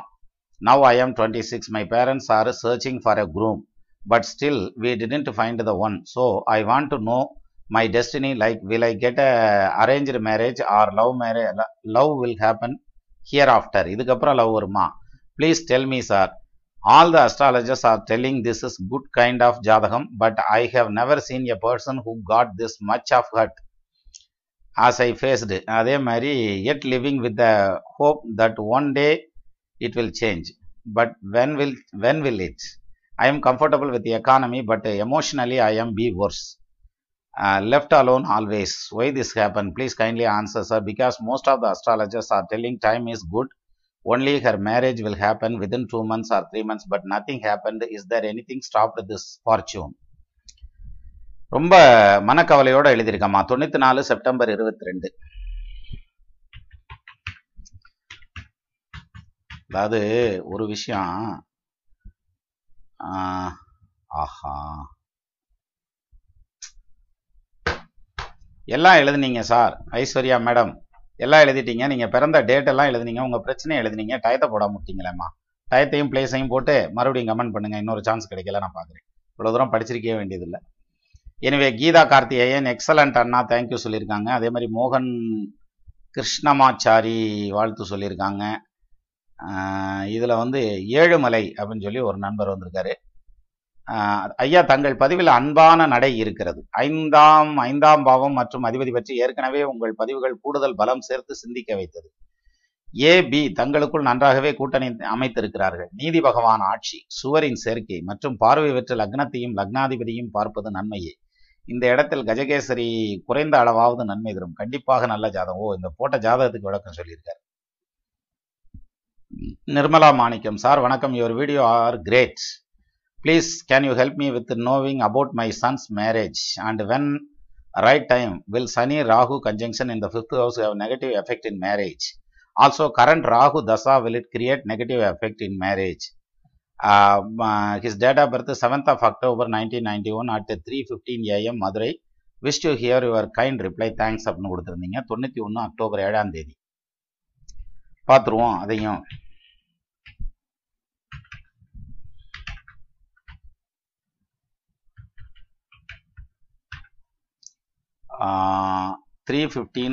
Madurai.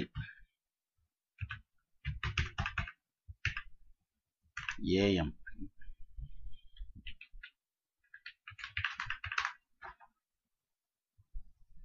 பூரா உள்ளூர்காரெல்லாம் கேட்குறீங்க, மதுரையிலேருந்து கேட்குறது. ஆனால் இப்போ நேரில் சந்திக்க முடியாது. மதுரையிலேருந்து திண்டுக்கல் வரணும்னா கூட பாஸ்போர்ட் எடுத்துக்கிட்டேன் வரணும். ரைட். அப்போ நீங்கள் கொடுத்துருந்த இந்த ஜாதகத்தை கையில் எடுத்துக்கிடுவோம்.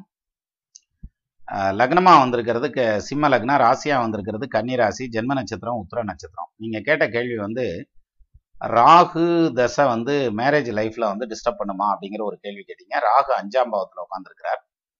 5ல் ராகு உட்காந்துருக்கிறது மேரேஜில் டிஸ்டர்ப் பண்ணுறதுக்கான அமைப்பு இல்லை. பூர்வீகத்தை விட்டு இடம் மாற்றி உட்கார வைக்கும் அப்படிங்கிற மாதிரியான ஒரு அமைப்பு தான் மேரேஜ் லைஃப்ங்கிறது. வந்து அவே ஃப்ரம் மதுரை, மதுரையில் இருக்காதவருக்கு வெளியில் இருப்பார் அப்படின்ற மாதிரியான ஒரு பாயிண்ட் சொல்லலாம். அதே மாதிரி ராகு தசையில் இப்போ புதன் புத்தி நடந்துட்டு இருக்குமா.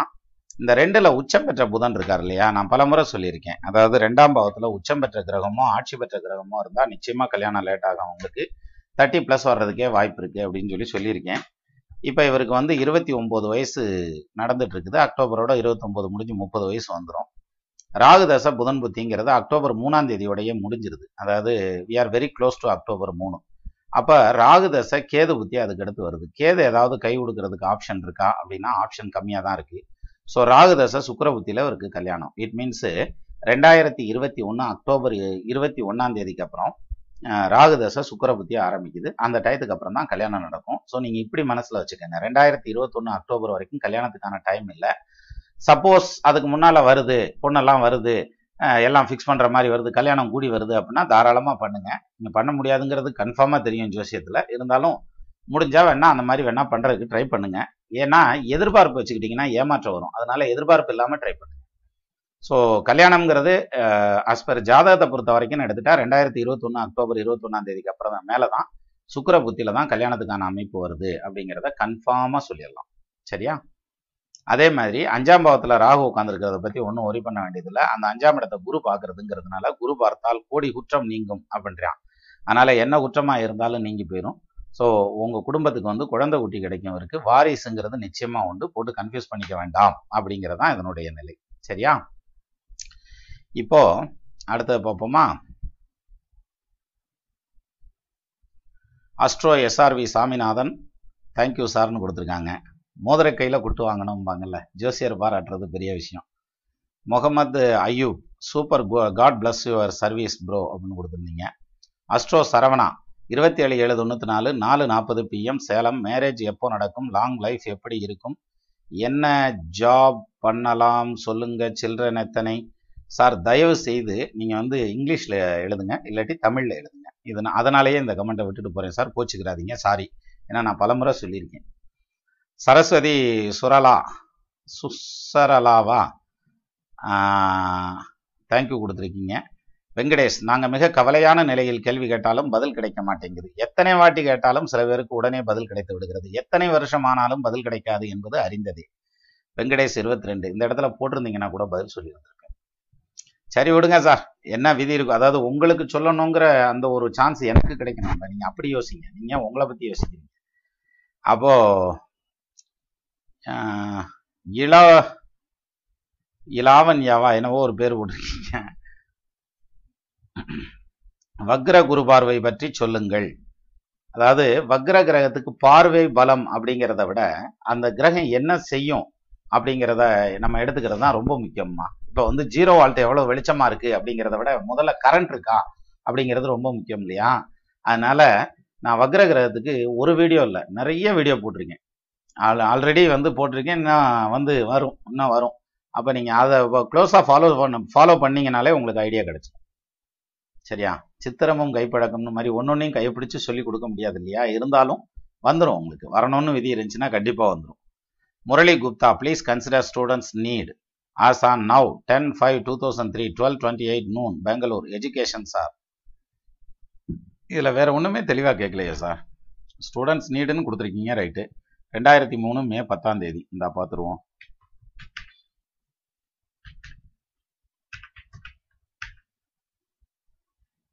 பன்னெண்டு 28 noon பெங்களூர்.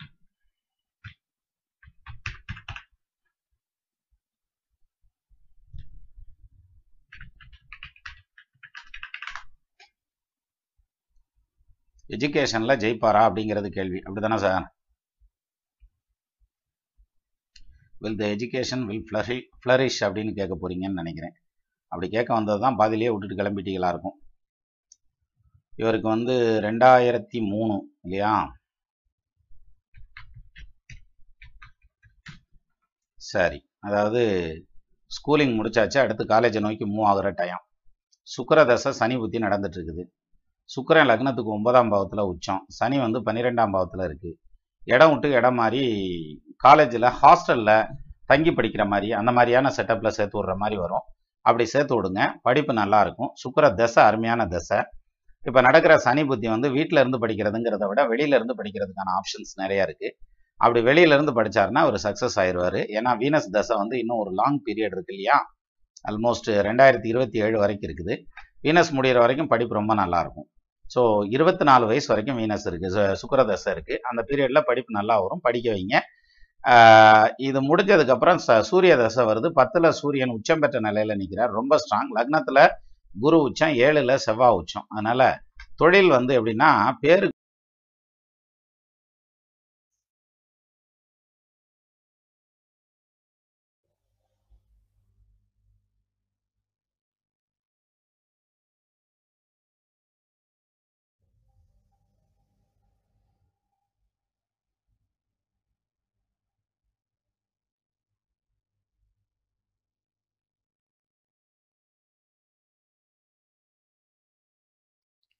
ஐந்து கரத்தனை ஆனை முகத்தினை இந்தின் இளம்பிரை போலும் எயிற்றனை நந்தி மகந்தனை ஞான கொழுந்தனை புந்தியில் வைத்தடி போற்றுகின்றேனே.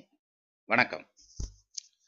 பொதுவாகவே நம்ம மக்கள் வந்து எப்படி விரும்புவாங்கன்னா, நல்லா படிக்கணும், நல்ல வேலையில் உட்காரணும், அப்புறம் வெளிநாடு போகணும், அதுலேயும் அமெரிக்கா போகணும், அங்கே ஒரு நல்ல வேலை கிடைக்கணும், வீடு வாசல் சொத்து சுகம் வாங்கணும், ஜிசி வாங்கணும், க்ரீன் கார்டு வாங்கணும், சிட்டிசன்ஷிப் வாங்கணும், அங்கேயே செட்டில் ஆகிடணும் அப்படிங்கிற மாதிரியான ஒரு கனவு ப்ராஜெக்ட் எல்லாம் வச்சுருப்பாங்க. சிலர்லாம் பார்த்தீங்கன்னா அமெரிக்கா போகிறத வந்து வாழ்நாளின் லட்சியமாக வச்சுருப்பாங்க. அப்போது ஒரு சிலர் வந்து அந்த போயே ஆகணும், போகலைனாக்கும் ஒரு மாதிரி அவங்க வந்து அப்படி அந்த எதிர்காலத்தையே பறி கொடுத்த மாதிரியான ஒரு சூழ்நிலைக்கெல்லாம் சிலர் வந்துடுறாங்க. ஆனால் இங்கேருந்து பார்க்கல அப்படி தான் தெரியும். ஆனால் அங்கே போனதுக்கப்புறம் தான் அந்த ஊர் வாழ்க்கை வந்து எப்படி இருக்குது அப்படிங்கிறத அங்கே இருக்கிறவங்கள கேட்டால் சொல்லுவாங்க. 4 வருஷம் அமெரிக்காவில் இருந்தேன், 10 வருஷம் அமெரிக்காவில் இருந்தேன், 5 வருஷம் அமெரிக்காவில் இருந்தேன், எல்லாம் சரி. ஆனால் என்ன மிச்சம் பண்ணியிருக்காங்க அப்படின்னு கேட்டால் ஒரு சிலருக்கு ஒன்றும் பெருசாக மிச்சமே இருக்காது. சம்பாதிக்க, சாப்பிட, சரி பண்ண, சரியாக போக, அதில் 10-5 மிச்சம் பண்ணாங்கனாக்க இங்கே ஊரில் இருந்து தகவல் வரும். அப்புறம் விருந்து விசேஷம் ஒரு சொத்து பத்துன்னு வாங்குறதுக்குள்ளே ரொம்பவே கிறங்கி போகிறவங்கெல்லாம் கூட உண்டு. அப்போ இங்கேருந்து பார்க்குறப்ப அமெரிக்கா வாழ்க்கைங்கிறது ரொம்ப பிரமாதமான வாழ்க்கையாக தெரியும். அங்கே போனதுக்கப்புறம் ஒரு சில சிரமங்கள்லாம் இருக்கும் அப்படிங்கிற மாதிரியான பாயிண்ட்டு. சரி, இதெல்லாம் ஒரு பக்கம் இருக்கட்டும். சிலர் என்ன தான் சிரமம் இருந்தாலும் அங்கேயே இருந்துருவாங்க. ஆனால் ஒரு சிலர் பார்த்திங்கன்னா அவங்களுக்கு எல்லா வசதி வாய்ப்புகளும் கொடுத்து அவங்களுக்கு க்ரீன் கார்டெல்லாம் கொடுக்குற மாதிரியான பொசிஷன் எல்லாம் செட் ஆனாலும் அவங்களுக்கு மனசு என்னமோ இந்தியாவிலேயே தான் இருக்கும் அல்லது தன்னுடைய தாய்நாட்டிலேயே இருக்கும். அதுக்கு என்ன காரணமாக இருக்கும்? ஜாதக ரீதியாக அதை கண்டுபிடிக்க முடியுமா? ஏன்னா இப்போ ஒருத்தருக்கு ஒரு ஜாதகரை கூப்பிட்டு உனக்கு க்ரீன் கார்டு தரேன் அல்லது அங்கேயே இருக்கிற மாதிரியான சிட்டிசன்ஷிப் தரேன் இல்லை H1B அடுத்தடுத்து ரினியூவல் பண்ணுற மாதிரியான ஒரு பொசிஷனில் தரேன் அப்படிங்கிற மாதிரி சொல்லலை. நம்ம என்ன சொல்லுவோம்? அடேங்கப்பா, அருமையான வாய்ப்பு, பிரமாதம், அங்கனையே போய் உட்காந்துக்கிறான் அப்படின்ற மாதிரியான அந்த ஒரு பாயிண்டில் தானே பேசுவோம். ஆனால் சிலர் பார்த்தீங்கன்னாக்க அதெல்லாம் முடியாது, நாங்கள் ஊருக்கு தான் போகணும் அப்படின்ற மாதிரியான கண்டிஷனில் இருப்பாங்க. இப்போ அப்படியான ஒரு ஜாதகத்தை அதை ஜாதக ரீதியாக கண்டுபிடிக்க முடியுமானா கண்டுபிடிக்க முடியும். அப்படியான ஒரு ஜாதகத்தை நம்ம எப்படி பார்க்கறது அப்படிங்கிறதுக்கு ஒரு எடுத்துக்காட்டு ஜாதகம் வச்சுக்கிடுவோம் வழக்கம் போல். அப்போ இப்போ ஸ்க்ரீனில் வர்ற இந்த ஜாதகத்தை எடுத்துக்காட்டாக வச்சுக்கிடுவோம். இதில் பாருங்கள், லக்னமாக வந்திருக்கிறதுங்கிறது துலா லக்னம், ராசியாக வந்திருக்கிறதுங்கிறது மிதுன ராசி, ஜென்ம நட்சத்திரமாக வந்திருக்கிறது திருவாதிரை நட்சத்திரம். இவருக்கு லக்னமாக வந்திருக்கிறது துலா லக்னம், பிறந்தது ராகு தசை, அது ஒரு 4 வருஷம், அது பால்யபிராயம், அதனால் அதை விட்டுறலாம். அதுக்கப்புறம் குரு தசை நடந்துச்சு, குரு 12ஆம் பாவத்தில் போய் உட்காந்துருக்கார்.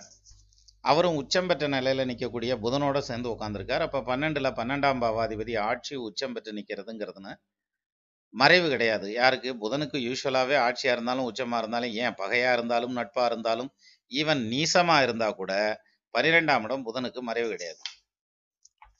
அப்போ புதனுக்கு மறைவில்லை அப்படிங்கிற அந்த ஒரு பாயிண்ட் வந்ததுமே அவர் கூட உட்காந்துருக்க குருவுக்கு எப்படி மறைவு வரும்? வராது. அதனால படிப்பு நல்லா வந்துருச்சு, எல்லாம் நல்லபடியாக படிச்சுட்டார், அதெல்லாம் ஒன்றும் பிரச்சனை இல்லை. அப்போ குருதசை முடியலை, அவருக்கு வயசு 20 வயசு ஆகிடுது.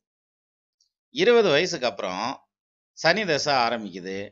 கிட்டத்தட்ட 39 வயசு வரைக்கும் சனி தசை நடக்கும் இல்லையா? அங்கிட்டு 19 வருஷம். இந்த சனி தசை 2013 செப்டம்பரில் ஆரம்பித்து 2032 செப்டம்பர் வரைக்கும் நடக்குது. சனி தசையில் இப்போ நடந்துட்டு இருக்கிறது அப்படின்னு எடுத்துக்கிட்டா ஆல்மோஸ்ட் 2020 ஜூலைக்கு அப்புறம் சனி தசையில் சுக்கிர புத்தி நடக்குது. இப்போ இந்த ஜாதருடைய கேள்வி அப்படின்னு எடுத்துட்டா, எனக்கு எப்போ ஜிசி கிடைக்கும், எப்போ சிட்டிசன்ஷிப் கிடைக்கும் அல்லது அமெரிக்காவில் நான் எப்போ சொத்து வாங்குவேன் அப்படிங்கிற மாதிரியான கேள்விகளை எல்லாம் தவிர்த்து இவருடைய கேள்வி எப்படி இருந்ததுன்னா, நான் எப்போ தாய்நாட்டுக்கு திரும்பி வருவேன், பிஸ்னஸ் பண்ணுறதுக்கான ஆப்ஷன்ஸ் உண்டா, நான் நம்ம தாய்நாட்டில் செட்டில் ஆகிறது எப்போ அப்படிங்கிறத திருப்பி திருப்பி எம்ஃபசைஸ் பண்ணி கேட்டார். அப்போ அதுக்கு என்ன காரணமாக இருக்கும் அப்படின்னு பார்த்தா, முதல்ல ஒரு வெளிநாடு போனதுக்கு என்ன காரணம் அப்படின்னு பார்த்தோம்னா மற்ற விஷயங்கள் பிடிவிடும். நடந்துட்டு இருக்கிற தசை சனி, சனி தசையில் தான் அவர் வெளிநாடு போயிருக்காரு. சரி, சனி எங்கே உட்காந்துருக்காரு? 4க்கு அதிபதி 5ஆம் பாவத்தில் போய் உட்காந்துருக்கார். அவர் 5க்கு அதிபதியும் கூட ஒரு வக்கரமாயி உட்காந்துருக்கார். 5ஆம் இடத்ததிபதி 5ஆம் இடத்துல ஆட்சி பெற்ற நிலையில் நின்று 10ஆம் இடத்தை பார்த்துச்சுன்னா என்ன அர்த்தம்? ஏற்கனவே சூரியன் அந்த இடத்துல ஆட்சி அணிக்கிறார் 11ல். அஞ்சாம் இடத்துல உட்காந்துருக்கிறவர் 10ஆம் இடத்தை பார்க்க மாட்டார், 11ஆம் இடத்தை பார்ப்பார், சூரியனை பார்ப்பார். இப்போ சூரியனும் சனியும் நேருக்கு நேராக சந்திச்சுக்கிட்டாலும் அவங்களுக்கும் சொந்த தொழில் அமைஞ்சு போயிடும். அதாவது ரொம்ப சிம்பிளாக புரிஞ்சுக்கணும்னா, சனி 5ஆம் பாவத்தில் ஆட்சி பெற்ற நிலையில் நின்னா 5ஆம் இடம்ங்கிறது பூர்வ புண்ணியஸ்தானம். அப்போ இவர் தனது தாய்நாட்டில் இருந்து அல்லது சொந்த ஊரில் இருந்து வெளியிலேயே போக மாட்டார், அங்கே இருக்கிற இடத்துலேயே அப்படியே தொழில் பண்ண ஆரம்பிச்சிருவார் சொந்தமாக. ஏன்னா கிரகம் தான் ஆட்சி ஆகிடுதே சனி, அந்த ஆட்சியான கிரகம் வக்ரமானதுனால தான் இவர் ஊரை விட்டு ஊர் மாறி வெளிநாடு போய் உட்கார்றாரு. அப்போது சனி ஆட்சி பெற்ற மேனிக்கு இருந்திருந்தா பிறந்த ஊர்லேயே இருந்துருவார், தாய்நாட்டை விட்டு வெளியே போக முடியாது, பிறந்த ஊர்லேயே தொழில் அமைஞ்சிடும் அவருக்கு. ஆனால் அவர் ஆட்சியாகி வக்ரம் ஆயிட்டதுனால வேலைக்கு போக வேண்டிய சூழல், அதே மாதிரி பூர்வ புண்ணியஸ்தானம்னு சொல்லக்கூடிய தாய்நாட்டை குறிக்கக்கூடிய சொந்த ஊரை குறிக்கக்கூடிய 5ஆம் இடத்ததிபதி வக்ரம் ஆகிறதுங்கிறதுனால தன்னுடைய சொந்த ஊரை விட்டு தொலை தூரத்துக்கு வேலைக்கு போகணுங்கிற மாதிரியான அமைப்பு. அதனால அமெரிக்கா வரைக்கும் போயாச்சு. அப்போ சனி தசையில் இவர் ஊருக்கு வந்துட முடியுமா அப்படின்னாக்கும் வர முடியாதுல்ல. அது மாரி ஊருக்கு வந்தால் எப்படி இருக்கும் அப்படின்னா, இங்கே தான் சொந்த தொழில் பண்ண முடியாதுல்ல, சனி வக்ரமாயிட்டார்ல. அப்போ வேலைக்கு தான் போகணும் அப்படிங்கிற மாதிரியான சூழல் வரையில் நிச்சயமாக அமெரிக்காவில் வாங்குற சம்பளத்தில் 5ல் 1 பங்கு 10ல் 1 பங்கு வாங்குற மாதிரியான சூழ்நிலை வந்துடும். அப்போ அந்த வேலைக்கு இவங்க போய் செய்யறதுங்கிறது கஷ்டம். ஏன்னா உயர்வான சம்பளத்தில் வேலை பார்த்துட்டு அப்புறம் கம்மியான சம்பளத்துக்கு போனால் எப்படி போவாங்க? அதுவும் கொஞ்சம் நஞ்சம் கம்மியாக இருந்தால் பரவாயில்ல, 5ல் 1 பங்கு 10ல் 1 பங்குனா தூக்கி எறிஞ்சிட்டு வந்துடலாங்கிற எண்ணம் தானே வரும். அந்த வகையில் சனி 5ஆம் பாவத்தில் ஆட்சி பெற்ற நிலையில் நிற்கிறதுங்கிறது அருமையான அமைப்பு. ஆனால் ஒரு வக்ரமானனால வெளிநாட்டிலேயே உட்காரணும். சனி தசை எப்போ முடியுதுன்னு பாருங்கள். அது வரைக்கும் ஒரு தாய்நாட்டுக்கு வர்றதுக்கான ஆப்ஷன் கிடையாது. 2032 செப்டம்பர் வரைக்கும் நடக்குது. ஆனால் இவர் என்ன கேட்குறாரு, நான் எப்போ தாய்நாட்டுக்கு வருவேன், ஏதாவது சொந்தமாக தொழில் பண்ணுறதுக்கான ஆப்ஷன்ஸ் இருக்கா அப்படிங்கிற மாதிரியான கேள்வி கேட்குறாரு. இன்னும் சொல்லணும்னா இவருக்கு கிரீன் கார்டு ப்ராசஸ்ங்கிறது ஒன்றும் பெரிய விஷயம் இல்லை. நிச்சயமாக கிரீன் கார்டு கிடைக்கும். அதுக்கு அவர் வேலை பார்க்குற கம்பெனியும் சப்போர்ட் பண்ணும். அது இல்லாமல் இவருக்கு அந்த ஆப்ஷனும் உண்டு. ஏன்னா சனி தான் 19 வருஷத்துக்கு 5ஆம் பாவத்தில் உட்காந்தானே தசை நடத்துகிறார் வக்ரமாயி. அப்போ இது சரியான அமைப்பு தானே. அப்போ வெளிநாட்டில் தொடர்ந்து இருக்கலாமே. ஆனால் ஏன் இவர் இருக்க மாட்டேங்கிறாரு, எப்போ நான் இந்தியாவுக்கு திரும்பி வருவேன் அப்படிங்கிற ஒரு கேள்வியை ஏன் இவர் கேட்குறாரு அப்படிங்கிற பாயிண்ட்டை எடுத்துக்கிறோம். அதுக்கு இவர் சொல்கிற காரணம் ஏதோ ஒரு காரணம். அதாவது தாய் தகப்பனாருக்கு வயசானவங்க, அல்லது நான் ஒரே பையனாக இருக்கேன், அல்லது சொந்த தொழில் பண்ணணுங்கிற ஆர்வம் இருக்குது, அல்லது தாய்நாட்டை முன்னேற்றணுங்கிற மாதிரியான பேட்ரியாட்டிசம் இருக்குது. இப்படி ஏதோ ஒன்று சொல்லலாம். அவர் சொல்கிற காரணம் எதுவாக வேணாலும் இருக்கட்டும். ஜோதிடம் என்ன சொல்லுது அப்படின்னு பார்க்குறப்ப இந்த ஜாதகத்தில் இந்த சனி உட்காந்துருக்கிற சாரம் யாருன்னு பாருங்க. அவிட்ட நட்சத்திரம், செவ்வாயினுடைய சாரம். இந்த செவ்வாய் எங்கே உட்காந்துருக்கிறாரு? 12ஆம் பாவத்தில் உட்காந்துருக்காரு. அப்போ அது கூட வெளிநாட்டை தான் காமிக்குது இல்லையா? சரி, அப்போ வெளிநாட்டில் இருக்கிற வரைக்கும் ஓகே, சரி. ஆனால் தாய்நாட்டுக்கு வந்துடணுங்கிற மாதிரியான எண்ணம் இருக்கே, அதுக்கு என்ன காரணம் அப்படின்னா, லக்னத்துக்கு 9ஆம் பாவாதிபதி யாருன்னு பாருங்க, புதன். அவர் லக்னத்துக்கு 12ஆம் பாவத்தில் உச்சம் பெற்ற நிலையில் நிற்பார். சரி, இப்போ ஒரு உச்சம் பெற்ற நிலையில் நின்று அவரோட சனிக்கு கால் கொடுத்த செவ்வாய் கூட உட்காந்துடுறாரு. அப்போ இந்த புதன் எப்படி டாமினேட் பண்ணுவார்னா, 9க்கு அதிபதிங்கிறதுனால இருக்கிற இடத்த விட நமக்கு தாய்நாடு தான் சிறந்தது அப்படிங்கிற எண்ணத்தை உருவாக்குவார் சார். அந்த வகையில் பார்த்தீங்கன்னா சனி 5ல் உட்காந்துருந்தாலும் இவர் வெளிநாட்டில் இருந்தாலும் இவருடைய நினப்பு போக்குவரத்து எல்லாமே தாய்நாட்டை நோக்கியே திரும்பி நிற்கும்.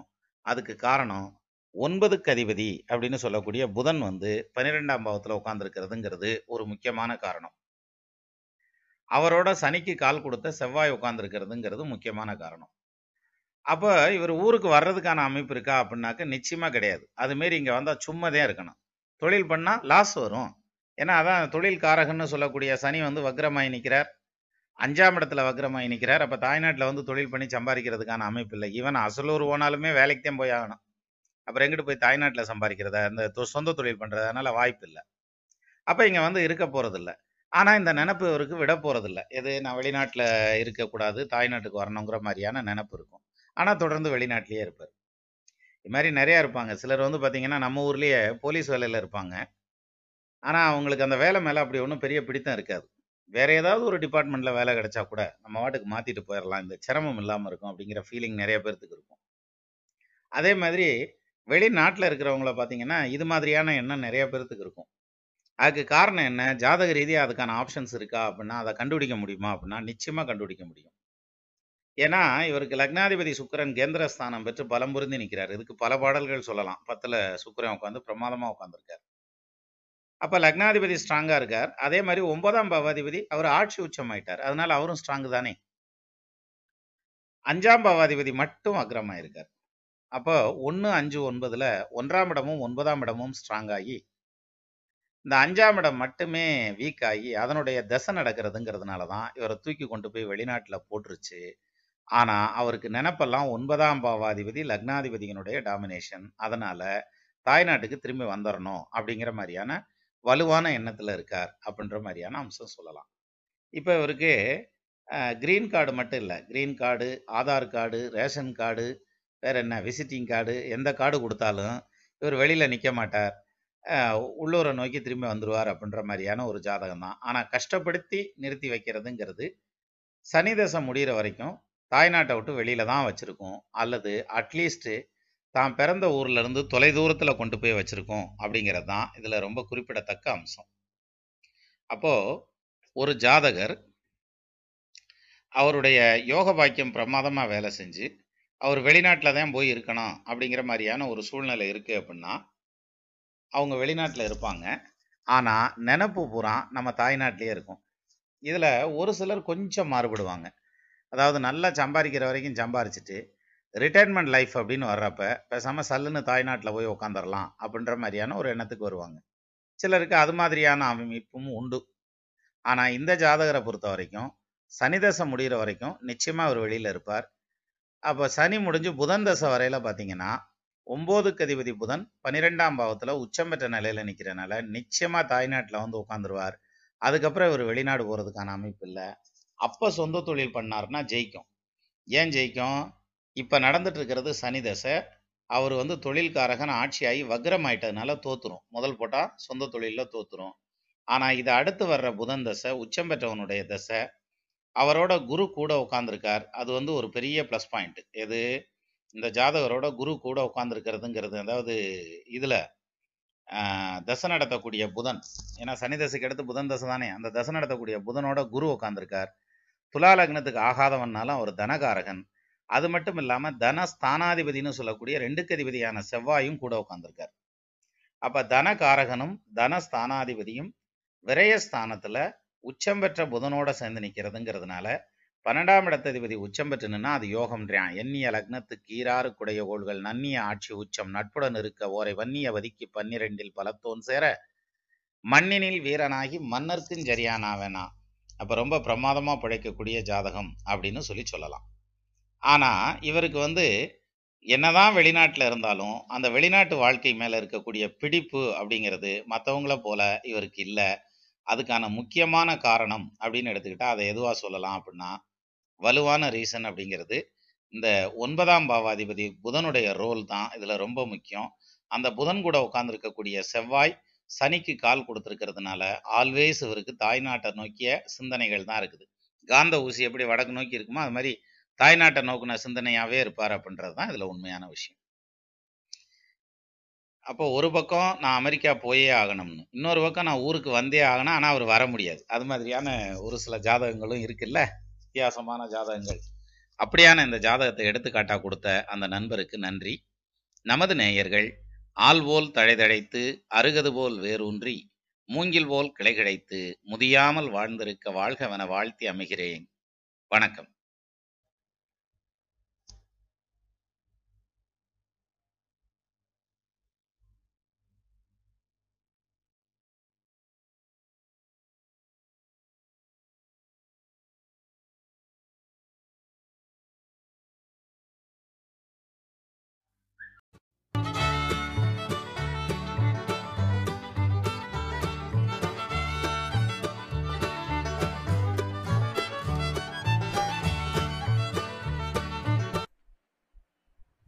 ஐந்து கரத்தனை ஆனை முகத்தினை இந்தின் இளம்பிறை போலுமை ஈற்றனை நந்தி மகந்தனை ஞான குழுந்தனை புந்தியில் வைத்தடி போற்றுகின்றேனே.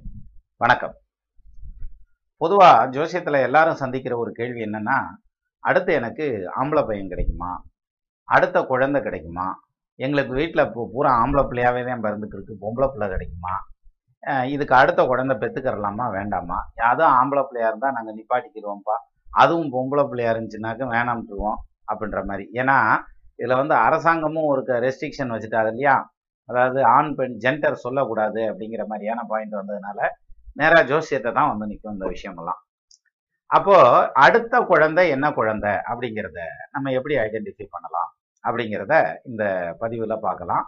அதுக்கு ஒரு மாடல் ஜாதகமும் நம்ம நண்பர் கொடுத்துருக்காங்க, அதுக்கான கேள்வியும் கொடுத்துருக்காங்க. முதல்ல கேள்விக்கு போயிடுவோம். அதாவது அவங்க கொடுத்துருக்க கேள்வி என்னன்னா, hello sir, my son date of birth September 7, 2015, born at 1:23 AM, New Jersey, US, மிதுன ராசி அண்ட் லக்னம், ஆரூட நட்சத்திரம். இதெல்லாம் நீங்கள் சொல்ல வேண்டாம், ஜோசியர் சொல்லட்டும் சார், எதையாவது ஒன்று ரெண்டையாவது அவங்கள சொல்கிறதுக்கு வழிவிடுங்க, மொத்தத்தையும் நீங்களே சொல்லிட்டீங்கன்னா அப்புறம் நாங்கள் என்னத்தை தெரிஞ்சுறது, எதையாவது சொல்லி ஆகணும்ல.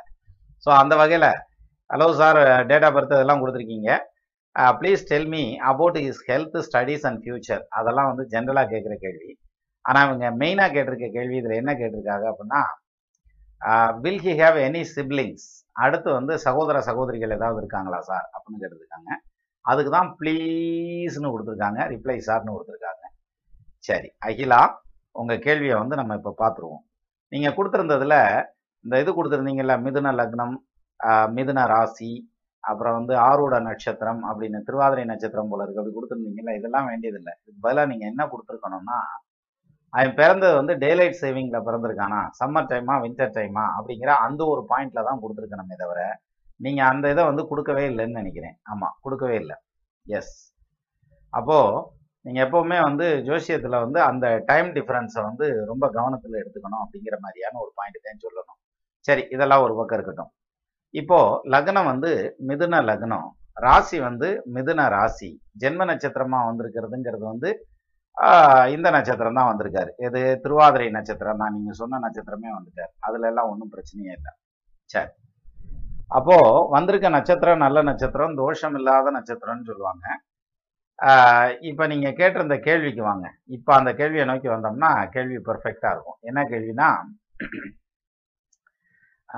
அடுத்தது வந்து என்ன குழந்தை கிடைக்கும், சிப்லிங்ஸ் இருக்கா அப்படிங்கிற ஒரு கேள்வி கேட்டிருக்கீங்க. முதல்ல இதுக்கு அடுத்து குழந்தைகள் இருக்கா அப்படிங்கிற பாயிண்ட்டுக்கு எதை வச்சு எடுத்துக்கணும், லக்னம் வந்து இந்த ஜாதகன், இதுக்கு தம்பி தங்கச்சிங்கிறது மூணாம் இடம். அப்போ நேராக மூணாம் இடத்துக்கு வந்துடணும். இங்கே மூணாம் இடத்துல எந்த கிரகம் இருக்குன்னு பாருங்கள்.